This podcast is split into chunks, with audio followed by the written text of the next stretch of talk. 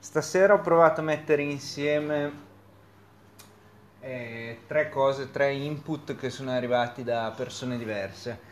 E, ehm, che erano. Eh, mi dai qualche dritta su come studiare la Bibbia, come mettere in pratica il Vangelo nella vita di tutti i giorni, dove con Vangelo io lo interpreto, cioè non solo il Vangelo ma in generale la parola di Dio e terzo, il terzo input era eh, quando penso di non avere tempo è proprio in quel momento che dovrai, dovrei trovare tempo per curare la mia relazione con Dio. Quindi queste tre cose a me mh, mm, veniva da dire che confluissero tutti in un libro di, di Rick Warren, che è questo pastore americano che tiro fuori abbastanza spesso, che ehm, ha scritto questo libro che si chiama mm, eh, 12 metodi per studiare la Bibbia. E quindi stasera mi piacerebbe guardare il metodo base che è un po' ehm, quello su cui poi anche tutti gli altri eh, rimandano a una qualche maniera. Ehm, quindi Rick Warren parte da un presupposto che è questa frase di, di D.L. Moody, che invece è un predicatore del 1800, che dice La Bibbia non ci è stata data per accrescere la nostra conoscenza, ma per cambiare le nostre vite. Eric Warren stesso va avanti nel libro dicendo Un giorno un uomo mi chiese qual è la miglior traduzione? Si stava riferendo ovviamente alla miglior versione della Bibbia. Risposi, la miglior traduzione è quando traduci la parola di Dio nella tua vita quotidiana disse, ma ho già la mia Living Bible. Non aveva colto l'immagine. Living la Living Bible è una traduzione della Bibbia non letterale, cioè una traduzione diciamo in lingua viva, in inglese. Replicai, tu devi essere una Bibbia vivente. La parola fatta carne deve essere visibile nella tua vita. Quindi questo qua è, è diciamo, il presupposto di, di Rick Warren, che mi sembra condivisibile. Adesso leggerei due pezzi della scrittura che sono eh, seconda lettera di Timoteo eh, a Timoteo capitolo 3 versetto 16 e 17. Ogni scrittura è ispirata da Dio e utile a insegnare, a riprendere, a correggere, a educare alla giustizia, perché l'uomo di Dio sia completo e ben preparato per ogni opera buona. Poi un pezzo di Giacomo capitolo 1 da 22 a 26, 25. Ma mettete in pratica la parola e non ascoltatela soltanto, illudendo voi stessi. Perché se uno è ascoltatore della parola e non esecutore, è simile a un uomo che guarda la sua faccia naturale in uno specchio, e quando si è guardato se ne va, e subito dimentica com'era. Ma chi guarda attentamente nella legge perfetta, cioè nella legge della libertà, e in essa persevera, non sarà un ascoltatore smemorato, ma uno che la mette in pratica. Egli sarà felice nel suo operare. E poi ultimo passo, Matteo, Vangelo di Matteo capitolo 7, da 21 a 27. Non chiunque mi dice Signore, Signore, entrerà nel regno dei cieli, ma chi fa la volontà del Padre mio che è nei cieli. Molti mi diranno in quel giorno, Signore, Signore, non abbiamo noi profetizzato in nome tuo e in nome tuo cacciato demoni e fatto in nome tuo molte opere potenti? Allora dichiarerò loro, io non vi ho mai conosciuti, allontanatevi da me, malfattori. Perciò chiunque ascolta queste mie parole e le mette in pratica sarà paragonato a un uomo avveduto che ha costruito la sua casa sopra la roccia. La pioggia è caduta, sono venuti i torrenti, i venti hanno soffiato e hanno investito quella casa, ma essa non è caduta, perché era fondata sulla roccia. E chiunque ascolta queste mie parole e non le mette in pratica sarà paragonato a un uomo stolto che ha costruito la sua casa sulla sabbia. La pioggia è caduta, sono venuti i torrenti, i venti hanno soffiato e hanno fatto impeto contro quella casa ed essa è caduta e la sua rovina è stata grande. Quindi eh, quello che dicevano sia, sia di, di El Moody che mm, che ricorre di mettere in pratica la parola di Dio in realtà ha ampio riscontro all'interno della parola di Dio stessa.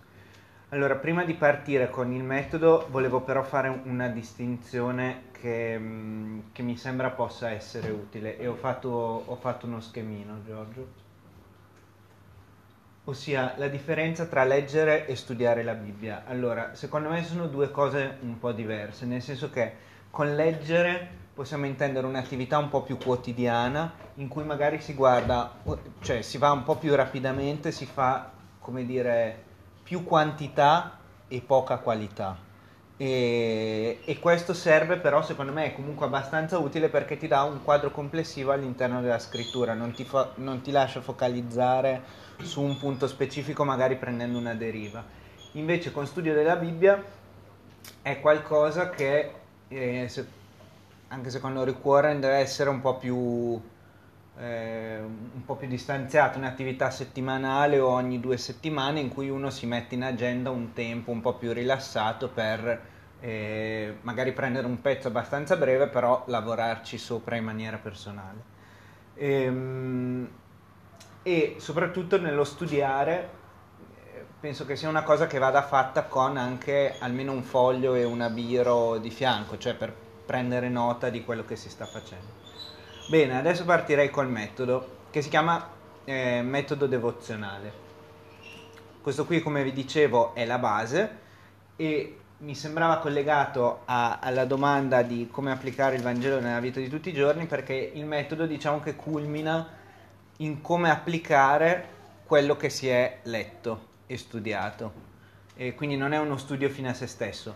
Secondo me è molto positivo perché eh, le cose necessarie sono la Bibbia, un foglio o qualcosa su cui scrivere, una birra, una matita o qualcosa con cui scrivere. Non serve nient'altro, quindi non servono libri complicati che uno si deve andare a, a trovare o cose così. Bene, allora, prima cosa si scrive, è un metodo in quattro passi, prima dei quattro passi si scrive ehm, i versetti che si vanno a studiare e la data dello studio, in modo che se uno lo va a riprendere qualche tempo dopo riesce a ricollegarlo magari ad avvenimenti della sua vita o cose così. Passo numero uno, è la preghiera. Ricorre dice mm, cioè, su questo non scrivere più di tanto fai solo cioè, un, ti fai un quadratino quando hai finito di pregare ci metti una spunta e l'hai fatto basta e la preghiera secondo lui in questo caso deve essere indirizzata in due filoni ehm, prima di tutto chiedere a Dio di aiutarti ad applicare quello che vai ad ascoltare visto che non è sempre così, così semplice e poi di aprire le orecchie perché l'ascolto sia un ascolto fruttuoso e non sia un ascolto con la testa distratta da, dai mille pensieri ovviamente della vita quotidiana.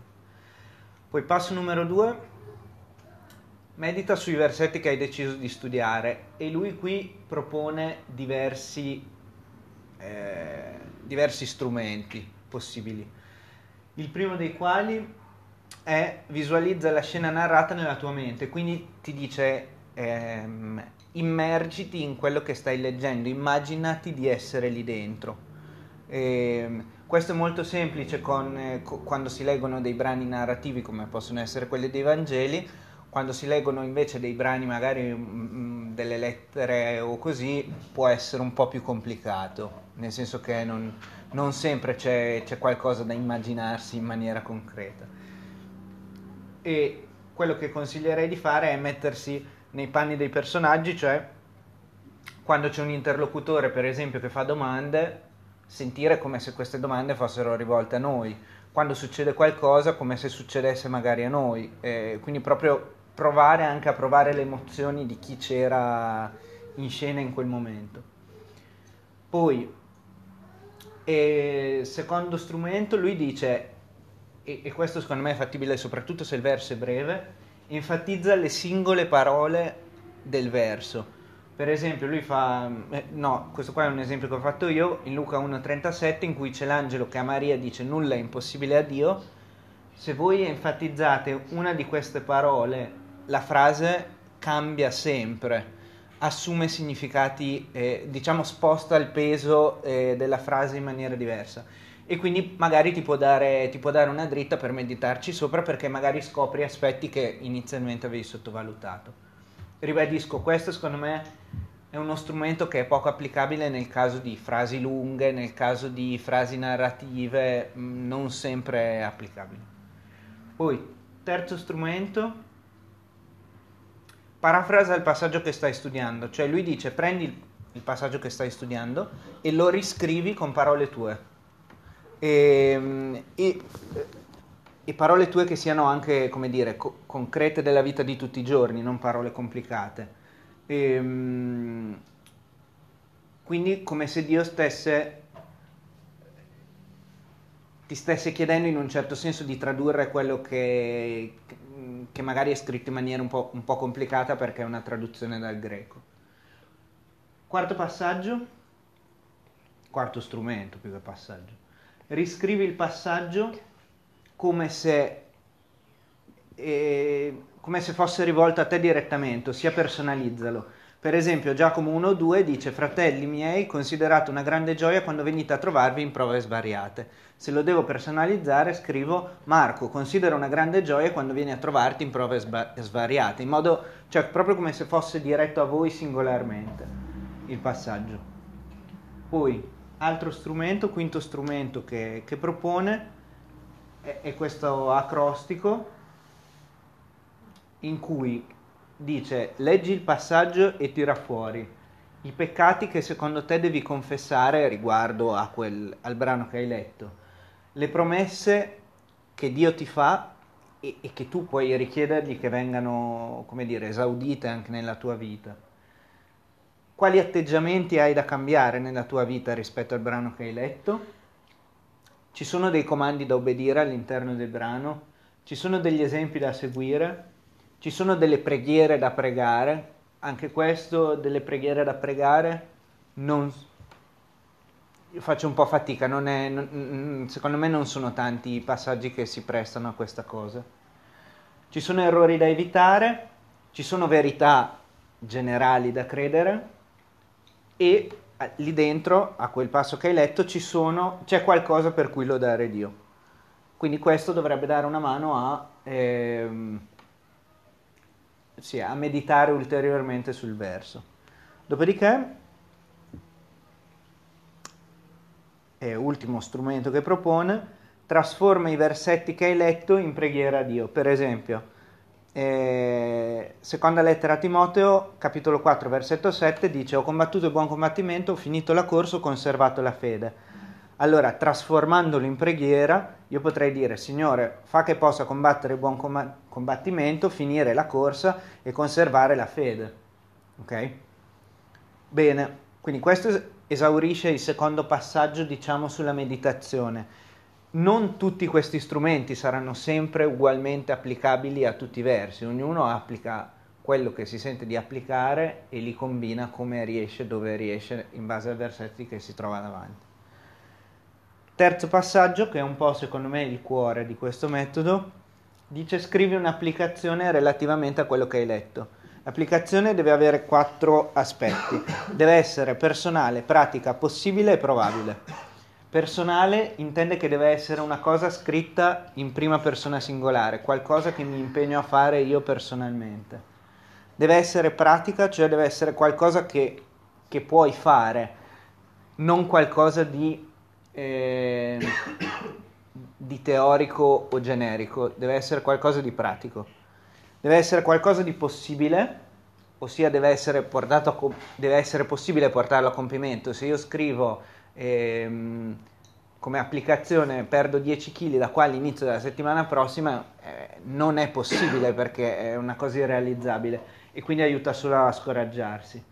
In più deve essere probabile, provabile, scusate. Quindi alla fine io devo, devo riuscire a dire se, se, l'ho messa in pratica o meno, cioè se ho, applic- se ho messo in pratica l'applicazione o no.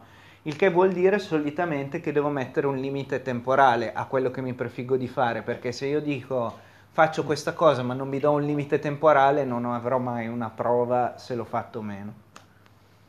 Quindi vi porto un esempio che eh, chi c'era l'altra volta eh, l'ha, l'ha vissuto avevo studiato in quei giorni lì la lettera di Giacomo e in particolare mi ero focalizzato sul capitolo 5, versetto 16 che dice confessate dunque i vostri peccati gli uni agli altri, pregate gli uni per gli altri affinché siate guariti. La preghiera del giusto ha una grande efficacia. E quindi io mi ero scritto due applicazioni. La prima era che al prossimo incontro confesserò alla Salina il mio peccato per aver usato un linguaggio scorretto e aver alzato la voce, che è una cosa che effettivamente posso dire di essere riuscito a mettere in pratica.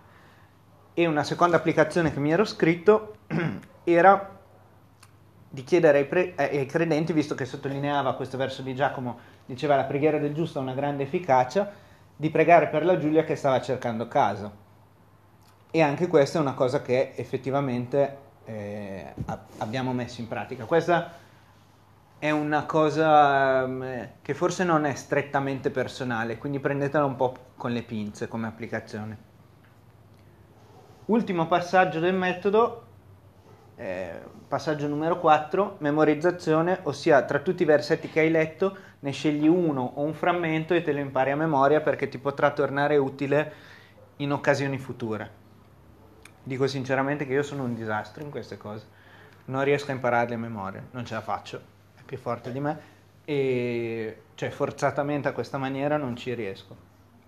E quindi in realtà a me risulta relativamente utile però almeno il concetto forse mi rimane in testa, almeno quello. Quindi concludendo, io, ehm, visto che è un metodo molto concreto, quello che mi inviterei a fare, visto che le prossime due settimane io vado via, è passare la prossima settimana a, a, a provare a, a mettere in pratica questo metodo, almeno una volta e il lunedì dopo invece di trovarvi e confrontarvi su come è andata, cioè se è andata bene, se ci sono state delle difficoltà, se avete trovato fuori qualcosa di particolarmente eclatante o nel metodo oppure anche in quello che avete letto, che anzi forse è ancora più arricchente.